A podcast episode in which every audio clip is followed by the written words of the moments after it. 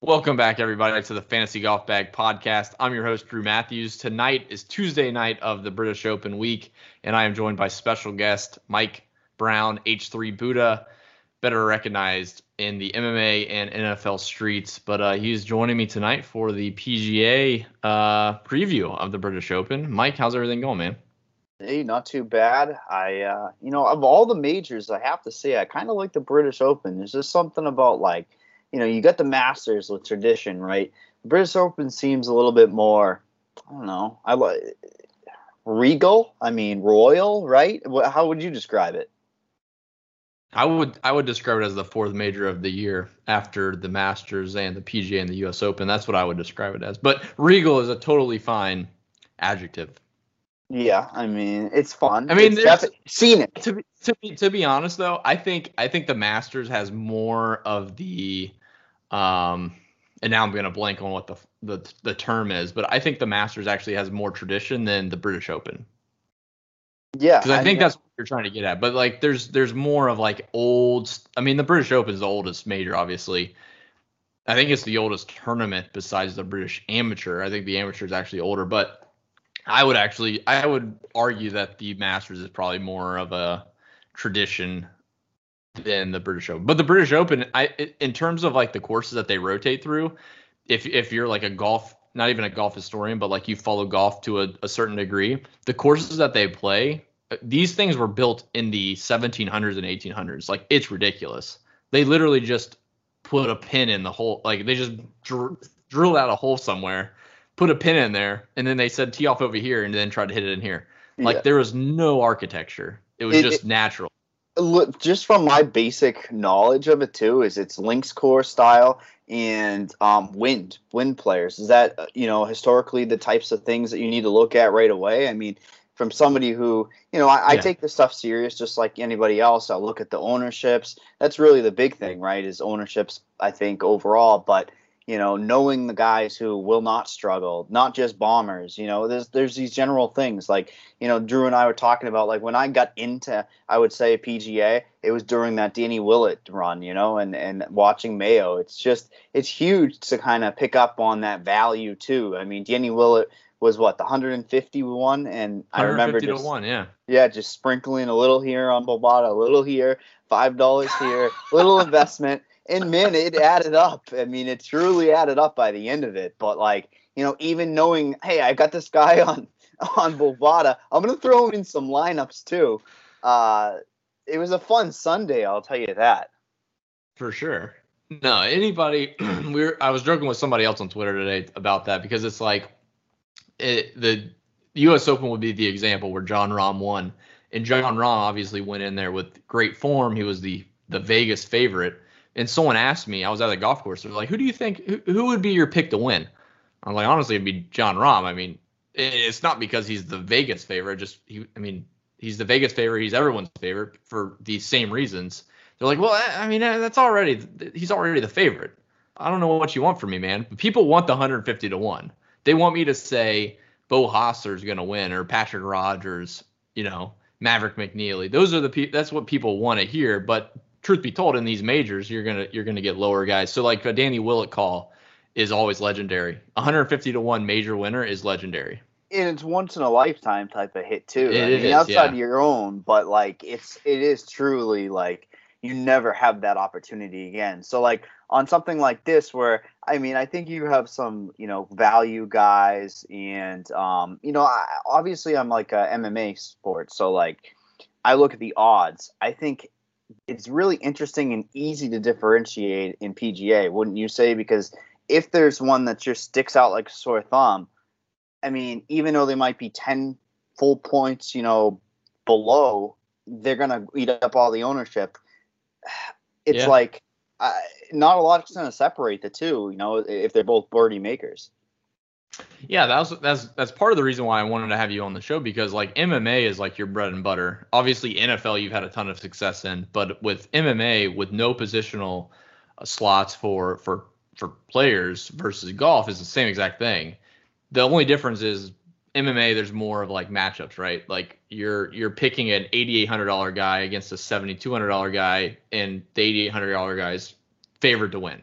Whether or not he's favored to win by knockout or submission versus by decision, and that's that goes all into your decision making. Golf is just kind of a little bit of Vegas odds with recent form stuff like that. So it's a little bit more nuanced in it's not so much cut and dry of, of like you're going to play this guy, you're going to play this guy. Who do you think is going to win the matchup? But I think Vegas does play a large part into it. And I think that's what happened a couple weeks ago with, and you, you probably didn't know about this, but Tane Lee was this like unknown at the uh, at the Travelers or Palmetto, and he was like he was like minus two ten in the matchup against uh, Lucas Glover or Charley Hoffman or something. I was like, man, that sounds absurd. And he finished like top fifteen. So like Vegas, Vegas knows what they're doing. There's there's no denying that. So I think I think from your aspect, looking at Vegas because of MA, um, golf kind of goes hand in hand. It's just not so much like if you don't pick this guy, you obviously pick, or I should say, if you pick this guy, you're not playing this guy. It's not always the same case in golf. That's the only real difference. I would, and I think so. Ownership wise, is that you know where the touts are saying people are going to follow. Like it's pretty obvious if two or three sites have you know, this guy's going to be the one. This is your value play. I mean, that is the value play, but then you're going to have to be crafty, you know. I mean, yeah. ca- cash is a different story. I think, you know, when we're playing these big GPPs, we're looking for first. We're not looking to to min cash. I mean, it's happy. I think I'm I'm happy to min cash, but long term we need you're not happy you're not happy because you're not uh, if you're playing one lineup in this and you min cash you're not happy you're playing 150 lineups and you min cash you're still not happy and uh, because I, you got a million other lineups that didn't do shit. Yeah and we talk about you know strategy wise for golf i think something that's really interesting and something that i've observed i've dug in a little bit on it is people price at the same salary drew. People don't want to play them. It's like they get through their head psychologically yeah, that's true. psychologically it's easier for me to you know if i land on a range of like 7700 like i just want to have one of these guys. It's a weird mind thing and it happens in mma as well. So i like to kind of differentiate inherently by just having two same price people because it changes uh, you know other direction but um, yeah I, I really look forward to it like it's fun to get the four days sweat i mean it's not like any other sport out there yeah i think golf golf sneaks up on you. I I mean obviously there's three milli makers this week. Um, the FGWC qualifiers are still going on, which I need to qualify for. I haven't qualified yet, which is a real bummer. I think it's a live final actually this year, surprisingly enough. Um, but there are three milli makers. There's a ten dollar, a hundred dollar, and a forty four hundred and forty four dollar. Um, obviously you just skip the ten and hundred dollars and just jump straight into max the four thousand dollar one. Obviously that's that's the right move, but um, for everybody else, they're going to be entering the ten dollar, and it's got two hundred and ninety six thousand participants. So the ownership really does come into play. Um, I've talked about in the past, like there's good owner or good, there's good chalk and bad chalk, obviously, probably in every sport. But in golf, the good chalk really comes in that 8, 9, 10K range. And then after that, there's really never good chalk. Um, there's a couple guys which we'll talk about on this show that are super cheap. I don't think they'll necessarily be chalk because they're so cheap and not necess like they're not necessary for good line of construction. Um, majors tend to have really soft pricing, so you can almost play anybody in the 8K range and, and have a really good lineup. But uh, I, I think I think ownership is kind of overstated but underplayed for most people. Like they know ownership's important, they don't know how to apply it. Exactly, and that's the important thing. Is like um, you kind of alluded to these top tier guys like they're go they're what are they like top tens are going to be like you know minus whatever it's going to be probably juiced yeah, yeah. top 20s so like multiple of these guys should by the mathematics be in the top 10 like that's how it works so not a lot is going to separate them when you get down further you get down there's more just you know uh, not really that possible that you're going to get multiple guys in the top 10 so um, that's what i like about it and i mean if you if you just look at the top range too it's like I it's think, actually uh, it's actually real quick just to cut in. It's actually it's such a deep field. The only favorite to finish inside the top 10 is Rahm. He's at minus 120 for a top 10. The next favorite is Jordan Spieth at plus 135. Still very, I mean, even odds almost for a top 10 is pretty good. But I think the field is so deep that makes the the pricing softer, obviously. But it does. I think that's why these guys up top actually get lower ownership than a normal week because they're not just this stand away. Like Jon Rahm seven to one in this field is pretty crazy. Like he should be seven to one in this field if he was playing, you know, the Arnold Palmer Invitational, just some normal PGA Tour event. This field is so strong, he he should be at least double digits. But I, I think the pricing kind of dictates where people go. They want to go balanced. They want to go eight and nines, and naturally, Jon Rahm, Spieth, Koepka, they'll they'll be lower owned because of that. Do people still have the Spieth thing in their back of their head? Oh, he stinks, so he's good. I mean, that one might. No, I think the they actually they they won 80 this this year. Um, with his win and a couple like top 20s. I mean, honestly, he had a couple top 10s in a row. I think people just quickly went back to the bandwagon on Jordan Spieth, and I, and I honestly, he, he's one of my better values this week. He's 9,700 for the week. Um, has a great history in the British Open, great history in majors overall, but he he this year he's been kind of back to the 2015 Jordan Spieth. Well, I mean that's impressive because that's quite the turnaround from yeah. you know my basic knowledge of the sport. It's like an MMA fighter going and 0 and 4 and still being in the UFC. You got a fifth fight and here you are, you know. Um, yeah, and then you got a, a belt. Uh, you fighting for a belt? What in the sixth fight? Yeah, is, like, is that how it works? So no. yeah, after, it, it, yeah, he, he's gonna. He's obviously the second favorite per DraftKings Sportsbook. He's at 14 to one, but yeah, we can talk a little bit about how guys are shaping out. I I, I have the ownership up um, preliminary ownership. Jon Rahm looks to be pretty popular along with Brooks Koepka. I don't think that's going to hold true. Um, and, it, and, it's an interesting th- thought process, and you probably see this a lot, even even outside of MMA, but like NASCAR, like other sports that aren't positional um, driven, where if people use optimizers, they fit, they kind of run balanced anyways, and like the most expensive studs their point per dollar isn't strong enough for them to be in a lot of lineups if an optimizer is running it. And I see that a lot with people. Yeah, and one other thing too is like, uh, I feel like people will go right to like a, a 6K guy when there's an odds value or there's yeah. a tout site that's just touting them so much. So therefore, what's going to separate people? You know, it's not a lot. They're going to click that, then they're going to click the big favorite, right? So um, I, one thing that I wanted to ask you too is what about this? Like it's it's over in the Euro scene. Do European golfers garner a little bit more ownership? Is should I be biased towards those guys because you know they're acclimated over there more so in the Euro Tour? They should be, but they, it doesn't look like they are. Like the sites that I've looked at so far, Rory is just priced under Rahm. He hasn't obviously been playing as well as Rahm, but I mean he is a third of the ownership of Jon Rahm, a third. So like literally the leverage right there, you're you're cutting out 67% of the field who play Rahm versus McIlroy right there. So I, I think I think there is an advantage to the European natives, so like a you know Tyrrell Hatton, Tommy Fleetwood, Rory McIlroy, etc. Um, and guys that have just played well in the British Open over overall, like Dustin Johnson isn't obviously he's not a European, but he's played well in the British Open almost every single year. That that speaks a lot to me.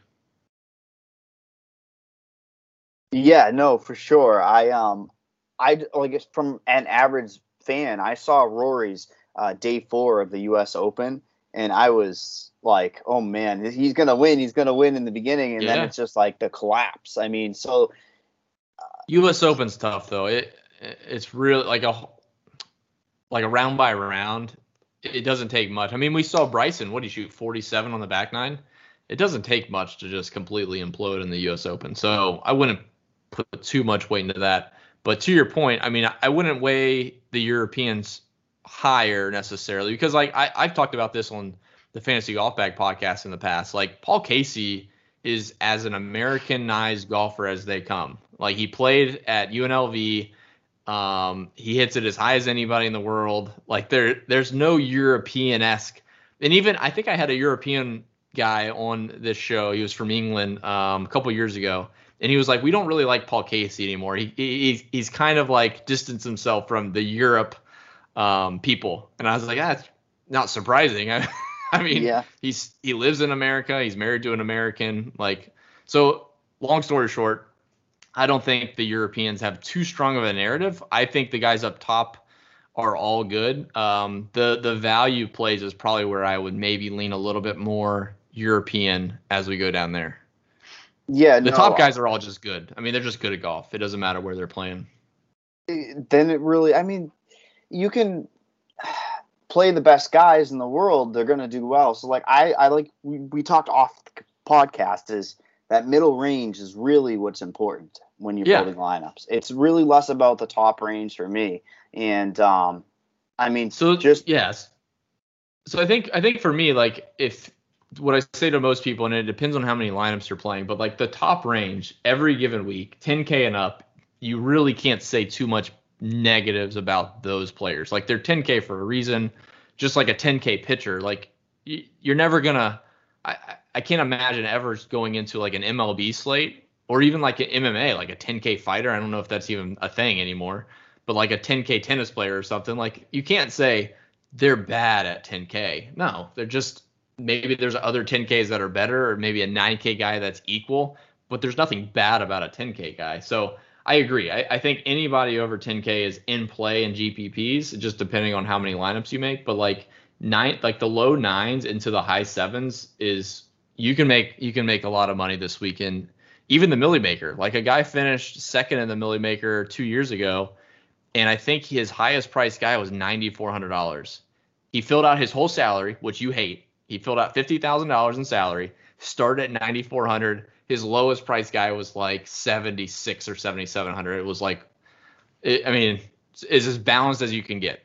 it's about like picking off the ducks in the pond really it's really just like i like seeing the builds around that 7500 and we kind of talked about that philosophy of having the same priced people. It's it's to me that's a way to differentiate yourself psychologically away from the field and then what it creates is not having to go all the way up to the top. You can settle It's- in that 9300 9500 range.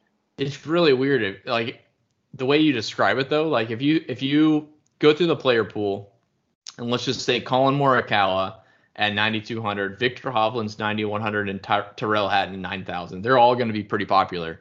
Most people aren't going to play all three of them. They'll think like I'm going to pick one of the, my favorite out of those three and then see where else I can play. Like I'll, I'll just jump down to the high sevens or the mid sevens.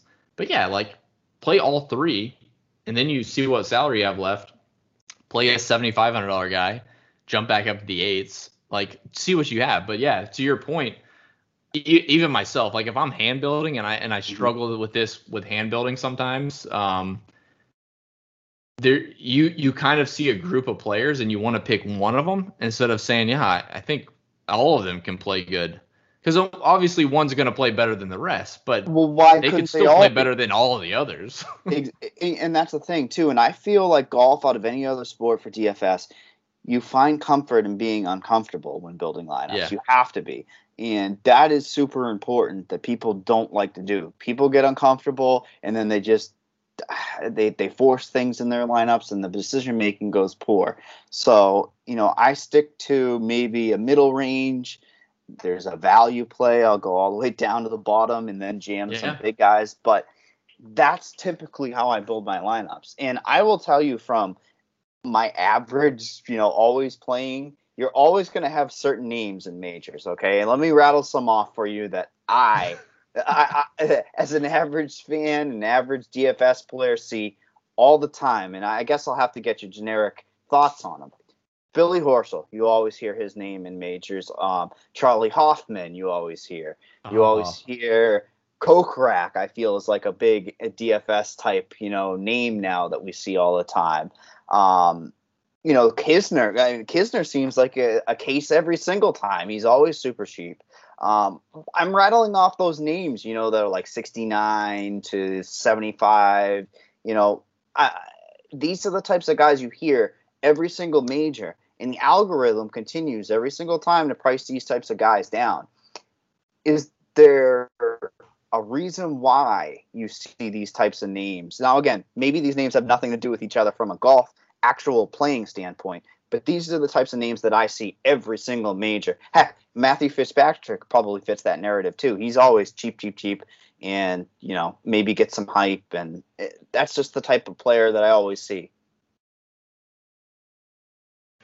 Yeah, I can I can get behind most of those guys. Uh, Horschel, Horschel's just kind of up and down, so it just depends. But like Hoffman, Hoffman won me a million bucks, man. So I, I can't ever go against Hoffman. And honestly, I think uh, it may have been Hoffman or it was Henley, but there was like three guys in the Masters Millie Maker that each of the last six years they were in the Millie Maker lineup. I think it was Henley. I think it was actually Henley, Spieth, and Henley Spieth. Yeah, I think it was Hoffman. Henley Spieth and Hoffman. Like it was something ridiculous. So Hoffman, I'll always go back to. But yeah, I think Kisner's always a, a, good option in majors because this and what I want to talk about a little bit in this golf course, which I'll let you finish here. Um, but like the scoring is going to be really like around par, and that's Kisner's bread and butter. There's not going to be this birdie fest of guys getting to like 19 under par. So that really limits the pool I think it helps the pool, in my opinion, that the best players on the PGA Tour tend to rise. Like, there's not going to be an unknown that wins because like scrambling and getting up and down, saving par is much harder than someone getting hot and making a bunch of birdies.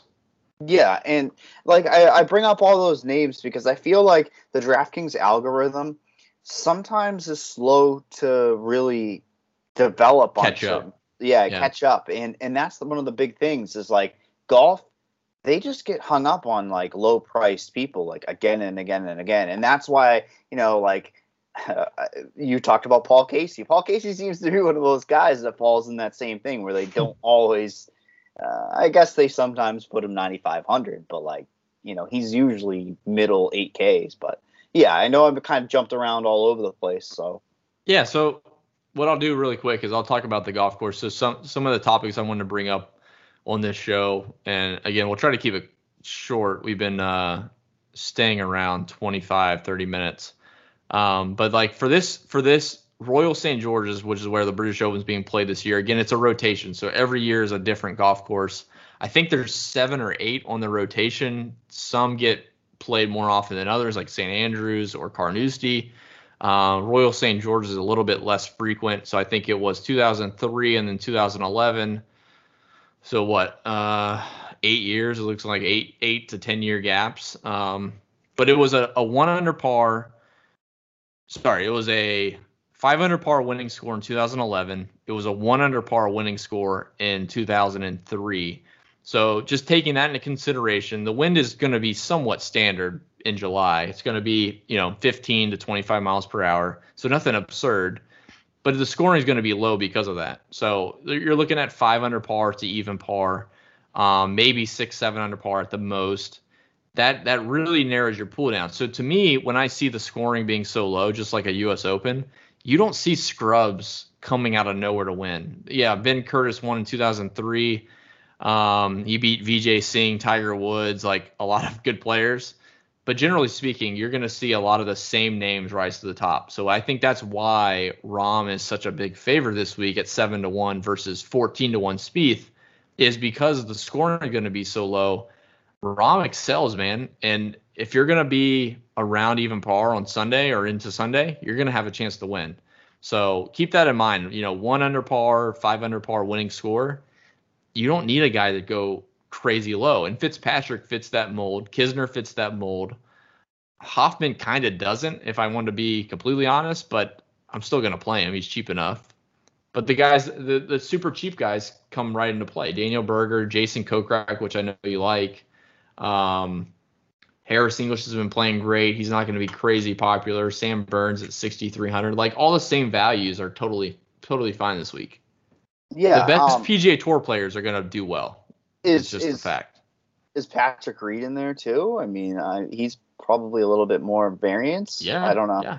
No, so the issue the issue with Patrick Reed is he's just more expensive. So he's 8800 and he's in a range around um, Paul Casey, Patrick Cantlay, Tyrrell Hatton. All those guys are going to get so much more ownership, and Patrick Reed's going to just be completely forgotten.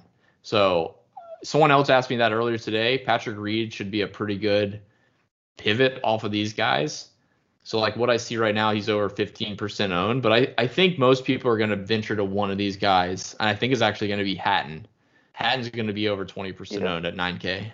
And listen, again, basic knowledge of the sport. Guy's a head case. You don't want to get behind a guy that uh, that can say every single four letter word. Um, and you know, I don't know. He, he feels like that's a good observation.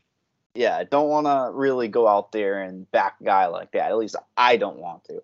Um, no, you want a steady guy like a, a Viktor Hovland, Morikawa, Cantlay.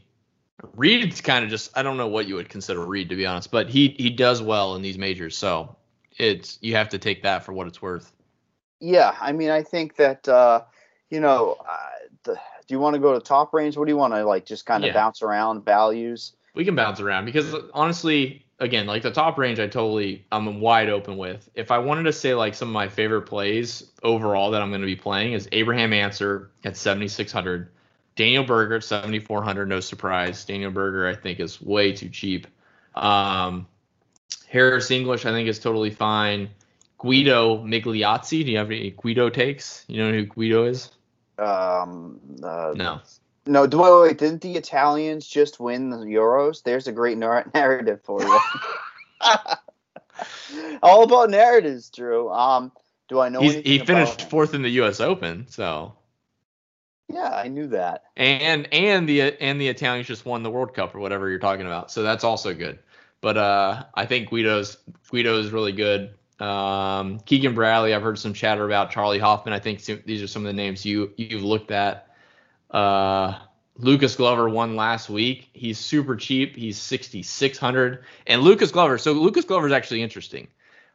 I I can't really stomach him in any single entry or three max, but if you're going beyond that, Lucas Glover was in the top five for every round in 2011.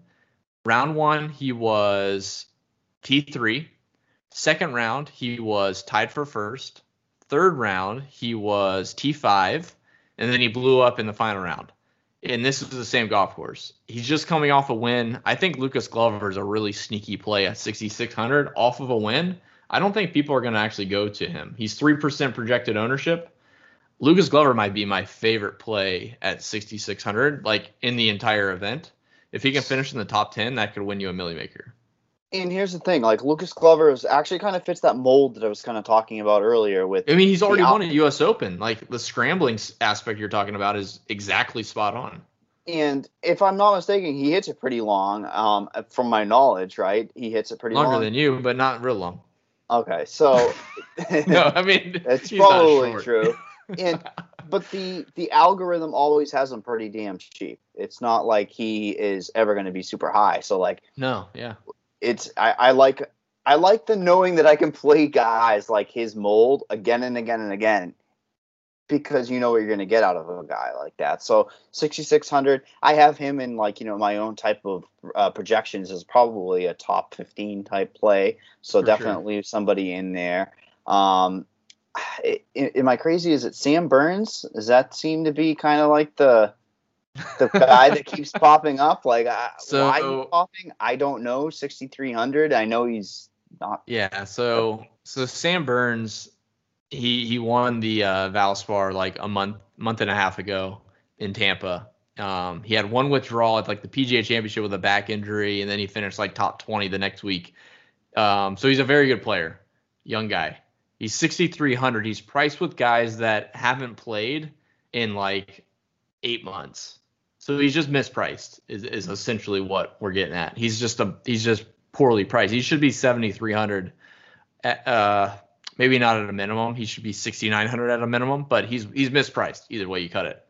So that's yeah. that's why he'll be a big value. But he won't be popular because it's it's what's weird though with golf, and I think people get this with value plays, and they don't get it so much with like expensive guys, is the the volatility. Like Sam Burns isn't gonna always exceed his price tag at 6.3. Like there's gonna be probably more than 50% of the time in this event, he's gonna miss the cut. And 6.3 doesn't do shit for you. But when you say the same thing for like a DJ at 10K, people say, well, I you know I want to take the chance that DJ is gonna win. Yeah, well, you still got to play the volatility. Sam Burns is going to be under 10% owned. He is by far the best value in the entire field if you're comparing apples to the price. So, yeah, I mean, it, I it makes sense. It makes sense, and you know, I the problem is you start picking off these values that we just talked about, the Berger, the Burns. Um, Well, that's me- where pe- people are going to start their lineups, and that's that just feels like you you can't do that in a big GPP. Cash games all day, right? Let me do this for you. Let me do this for you. I'm going to grab the lowest percent owned guys and my highest ranked guys. And I'm going to just spit out a couple names for you and see what you think. Like one of the guys that I that I've been looking at a lot is Sergio Garcia at 7600. Um Sergio, you like Sergio? I do. I like Sergio. He kind of fits that same mold as um, what's his name, the hothead. I mean, I can't get. I don't watch a ton of golf, but I just like the Saudi thing where he had the blow up when you know things were already rough over there, and, and like he just has his little fit. I think Sergio is an interesting play because like he makes a shit ton of birdies. Like yeah, that's the type of mold you want, but I imagine when things go south, it's not composure very well. So like No, it's not.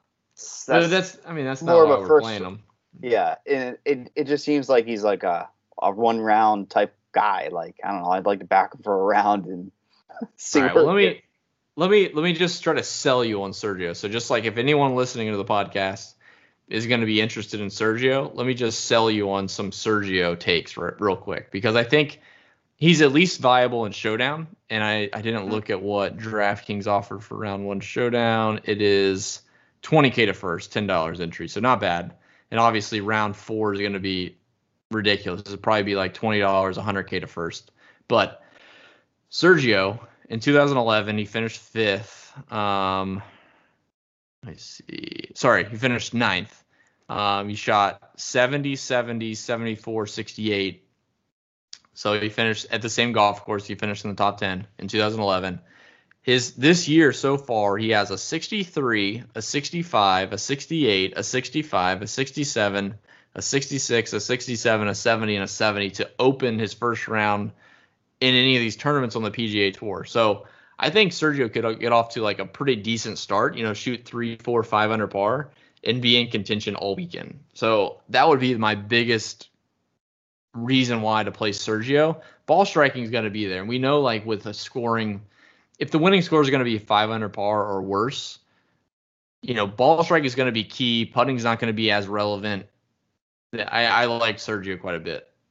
Yeah, I can get behind that. I almost feel like the same way you do. He seems like kind of like a showdown specialist for, you know, like Well, I, I've been burned enough where like like at the Players Championship, I think he was winning into Sunday and he shot 77 or something like that.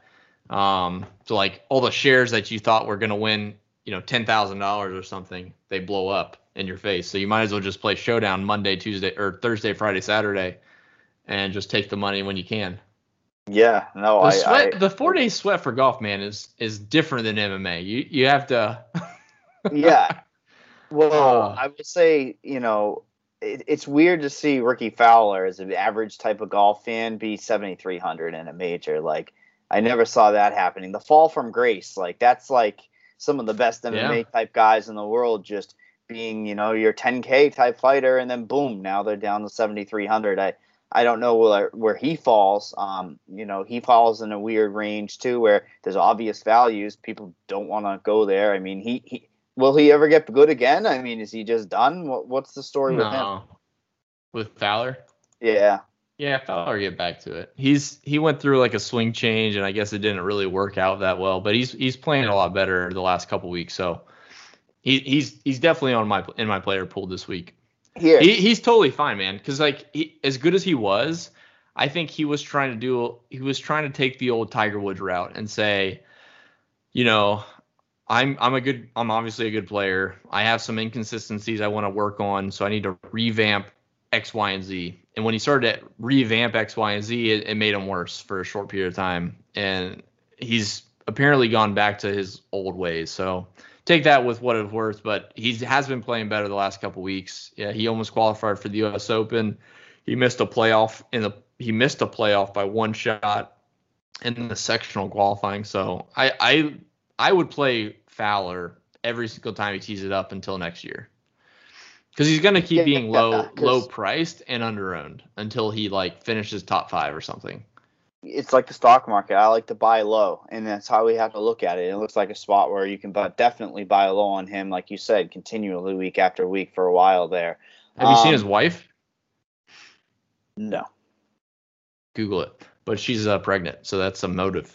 Mm, Or narrative. You called it a Yes, narrative. There you go. Yeah. It is. What's what's what's a name like uh, Corey Conners? You got to talk to me about him because like he's a name in the industry that it seems like every single major this guy's head just pops up, pops up, and um, you know I, I don't really follow as as much as you do the way they play golf. Is he a scrambler? Can he scramble? Does he need to stay, keep it together? What's what's a guy like him? So he's more of a he's just he's um he's hundred percent ball striking. His scrambling is not good. So he's Not- cheap enough. I think he's worth a shot in in tournaments this week. Like if you're playing the ten dollar GPP or the hundred dollar Millie Maker, um, I think I think Corey Conners is totally fine. I struggle. His putting is is bad. His around the green game is bad, and in a major like this, that's probably going to do him in. But his ball striking is good enough, man. If he if he plays well tee to green, he can at least hang around, and he's cheap enough that like a top ten, again, a top ten can can do everything you need. Because like honestly, a millie maker, you you need the winner, but you need five other guys inside the top ten. There's enough Mhm. spots inside the top ten. It's not crazy. Um, even was it the millie maker? I don't know if you followed this. I think the U.S. Open millie maker, the guy, or it might have been the PGA millie maker. Um, the guy didn't have the winner. He Yeah. just had six guys inside like the top eight, but he didn't have the winner. How crazy Yeah. is that?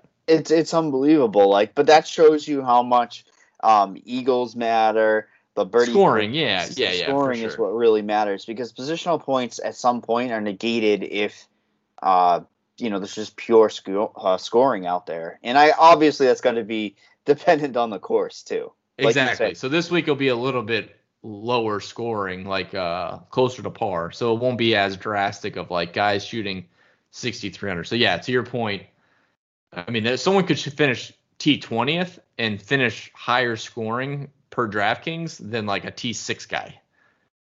It's crazy. It just won't. It won't happen this week, but that could happen. Yeah. yeah, definitely. Um, I think the rest of the guys that I want to talk about though, like from an ownership perspective, the really cheap guys. So if I sort by ownership, um, guys that really stand out as strong values. Let's see. Sebastian Munoz had a pretty good run last week. He's 6,500. Emiliano Grillo.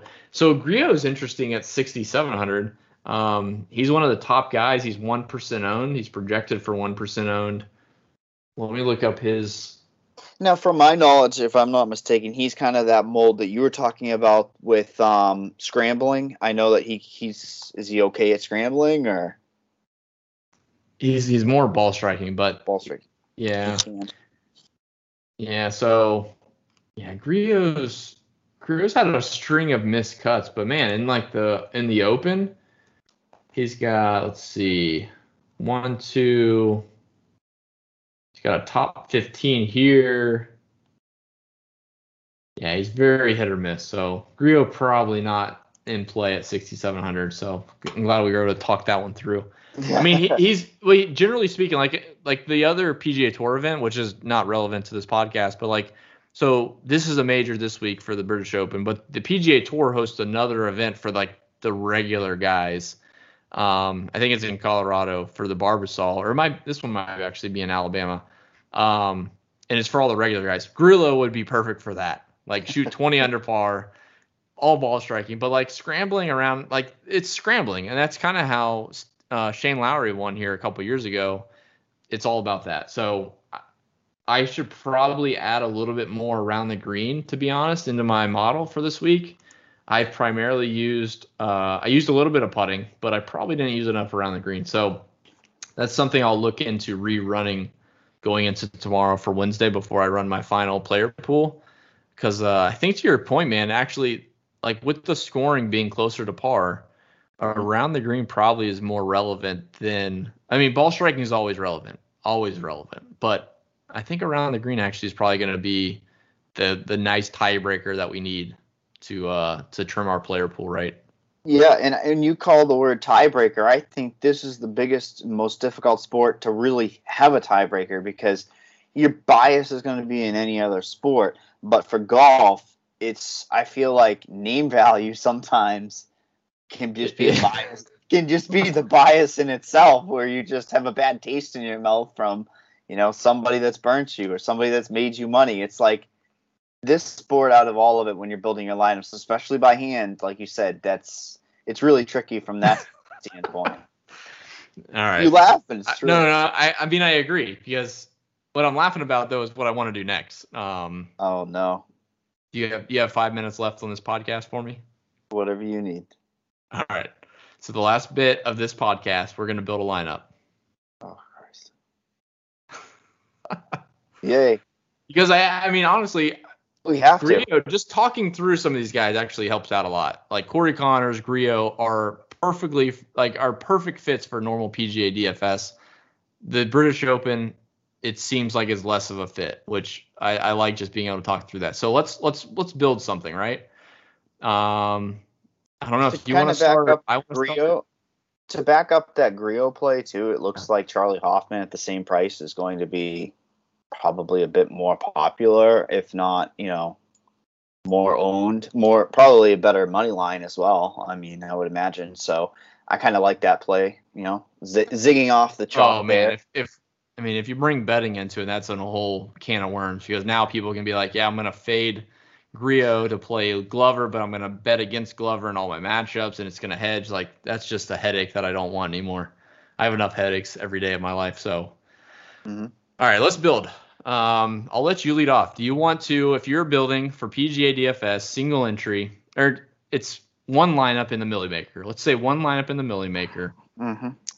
Are you going to build with a value play or a guy with high upside, lower owned, a chalk guy? Where where do you want to go first?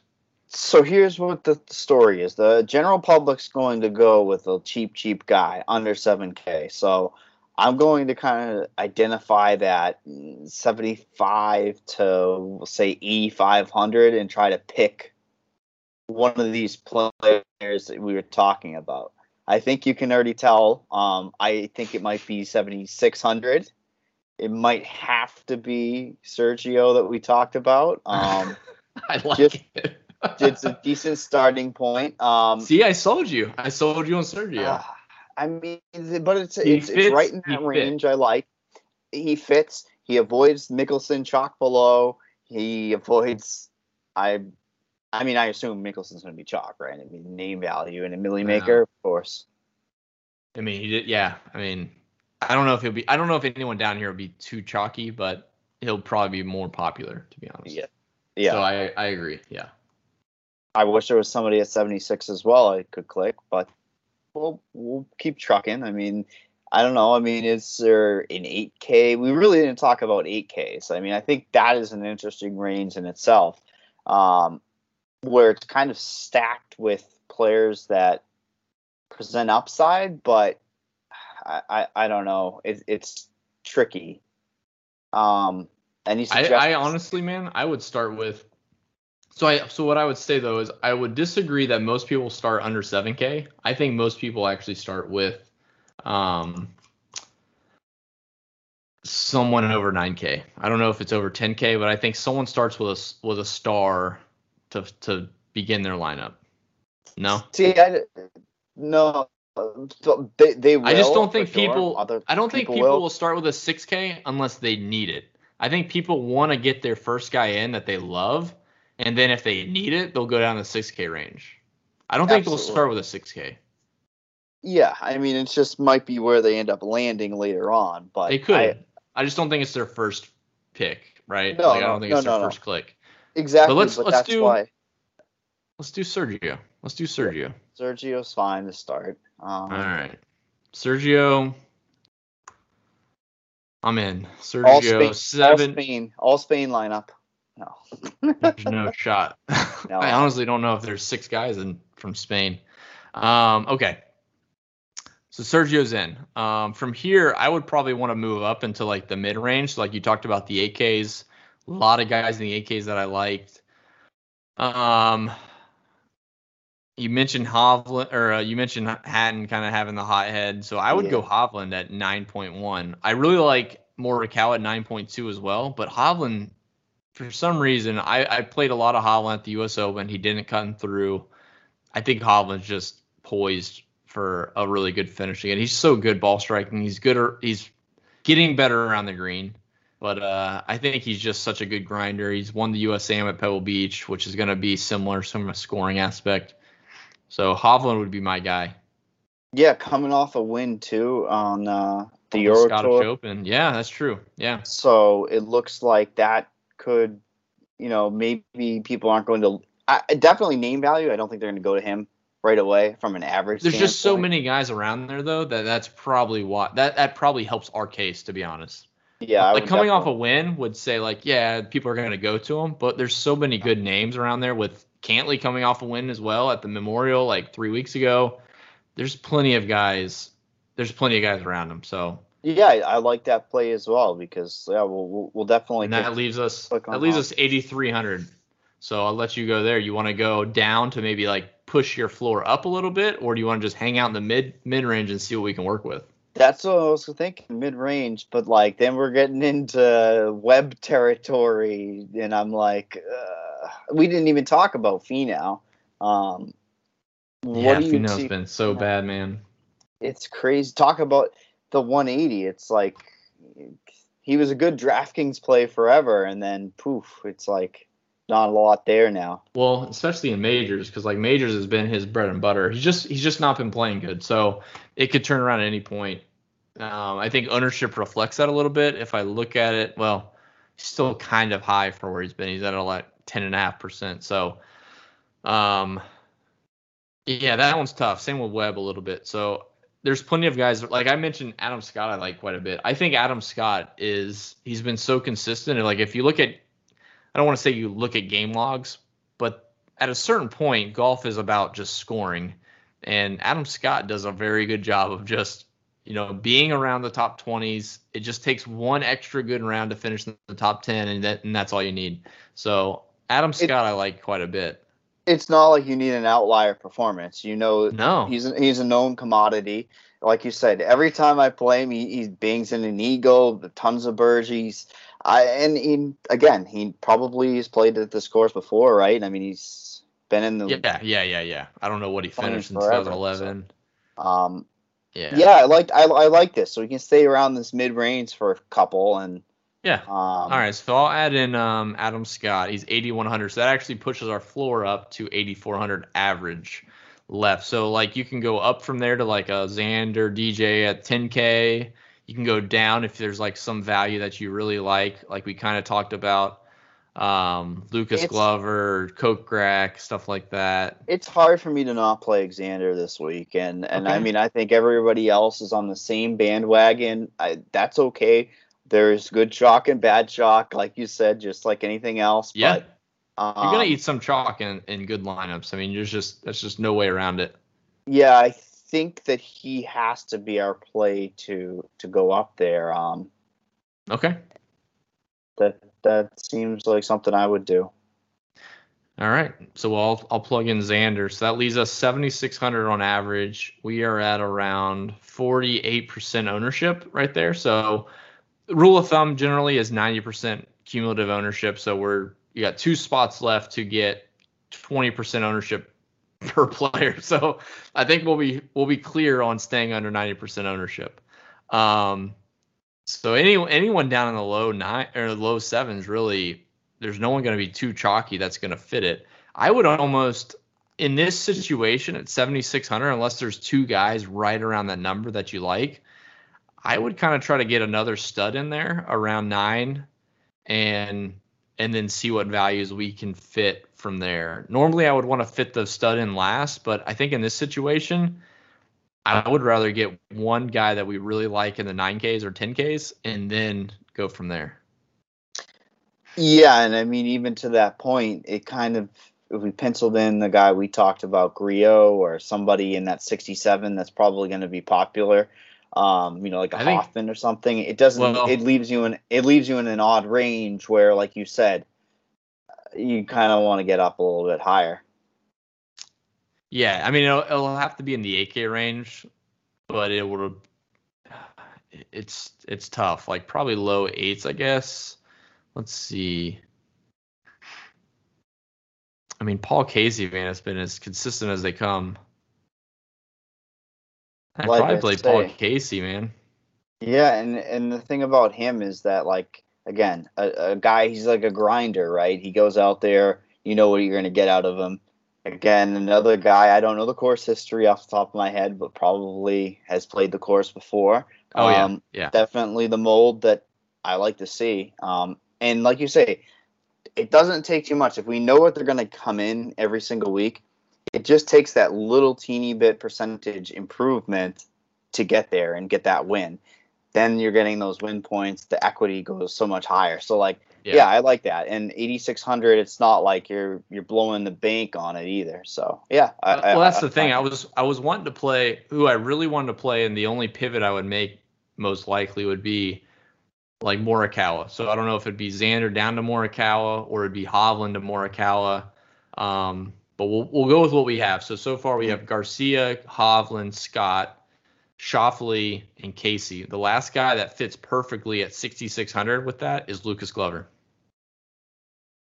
Oh, He's coming off a win last week. He finished. He was in the top five every single round in 2011 until the final round, and he and he spit the bit. I think Lucas Glover has some uh, some good feels at this golf course, and I, I think he's going to be under. I mean, he's going to be sub five percent after a win on a golf course he likes. Obviously, he's not going to be a favorite by any means. He's not a favorite to win this tournament, but I think he has what it takes to finish four, three, four, five under par, and and possibly finish in the top three. so we talk about narratives and everything, and even subconsciously, what did we do with this lineup, Drew? We took winners. We took guys coming. we did. We took two guys coming off of wins in Hovland and, and Glover.